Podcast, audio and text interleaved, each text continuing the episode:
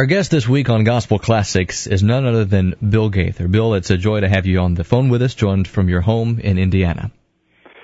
Well, it's a joy to be with you. Atlanta is very important to me in my uh, history. Uh, and from my very, very early days, I was sending off mail orders to the Lefevre Trio, to the Statesmen, to the Homeland Harmony, and the Harmoneers. Many people with Atlanta or a suburb of Atlanta address. Decatur, Avondale Estates, and all of those suburbs around there. But so uh, Atlanta's always been very important to me. Well, we want to start maybe towards the beginning, and, and we know you grew up listening to, uh, as you just mentioned, a lot of the, the great legends in our field. Um, but as far as songwriting, one of your first songs that you wrote back, was it the 60s? Yes, it would have been um, in, in 1960. I've been to Calvary. Mm-hmm. T- tell us how this song came about. You know, the the the the, the trio, uh, my sister and brother and and, and myself, uh, we started singing on 55, 56, 57, and basically singing the songs of, of the singers from the South. And after five or six, seven years of, of, of doing that, uh, we we began to feel the need of some new expressions, which I suppose that's the reason any writer starts writing. Uh, as good as the songs were, and there were some wonderful songs that we sang. Uh, I guess I would say to myself, there's not a song that says specifically this. And in connection with that song, I can remember thinking, you know, I have I've never got on a plane and I've never uh, gone to Israel. Mm-hmm. Now since then I have, but um, then I had not. And I have, but I, I we'd had preachers who would come back and tell about those experiences. But I got thinking one day, and I was only 23, 24, maybe, no, maybe 25, but not a deep theologian or anything. But I got thinking, you know, in in a way, I have been there, and uh, and and I've been there through the experience of God's Word and through my experience with Christ, and uh, and and and that song came pretty quickly and and after it was born I said to myself that's a pretty good song. that's a wonderful song, Bill. And uh, I know, I think the Speer family sort of nicknamed you as the Calvary Kid or something like that. Was that right? Yeah, my uh, Mom Speer did because the first few songs I had written, I had another song called uh, uh, the joy of serving Lord, which had lines in like the lo- love I found at Calvary, and this song was I've been to Calvary. And later on, we we wrote a song that the cathedral sang a lot. I hope we sang too. Uh, uh, uh, thanks to Calvary, I don't live here anymore. And so Mom Speers said, uh, "You sure write a lot, a lot of songs about Calvary." And so, and she kind of nicknamed me that. Well, speaking of Hovie Lister and the Statesmen, uh, obviously he was a big influence in your life.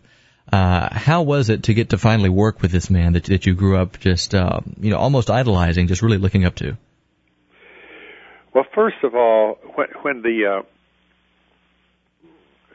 uh, when the videos started to happen, and all of these people that I had grown, grown up just, just, uh, you know, buying tickets to every concert I could buy around. You know, they they would come to Indianapolis, and they would come to Dayton, but a lot of times we'd have to go to Nashville or, or Atlanta, and uh, and bought every record they ever had. And sometimes they re-recorded even the same song, but with a little bit different version. Sometimes it would be live. Sometimes it would be with musicians. Sometimes it would just be uh, you know just with the piano.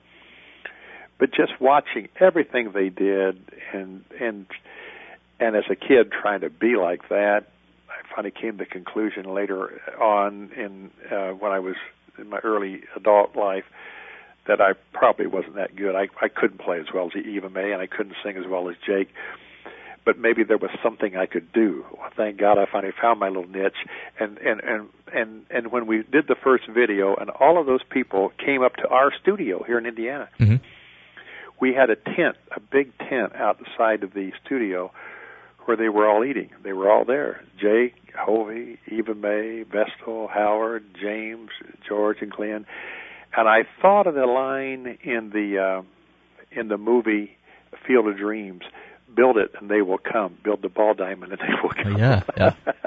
and I was overwhelmed. I mean, just you know, uh, just to be around them. Now, in the meantime, since I've got to know them and know that they're just regular human beings and they've struggled through the same things we've struggled in, and they have just been gifted in a certain area, like we all are. Gifting is, a, you know, an interesting thing.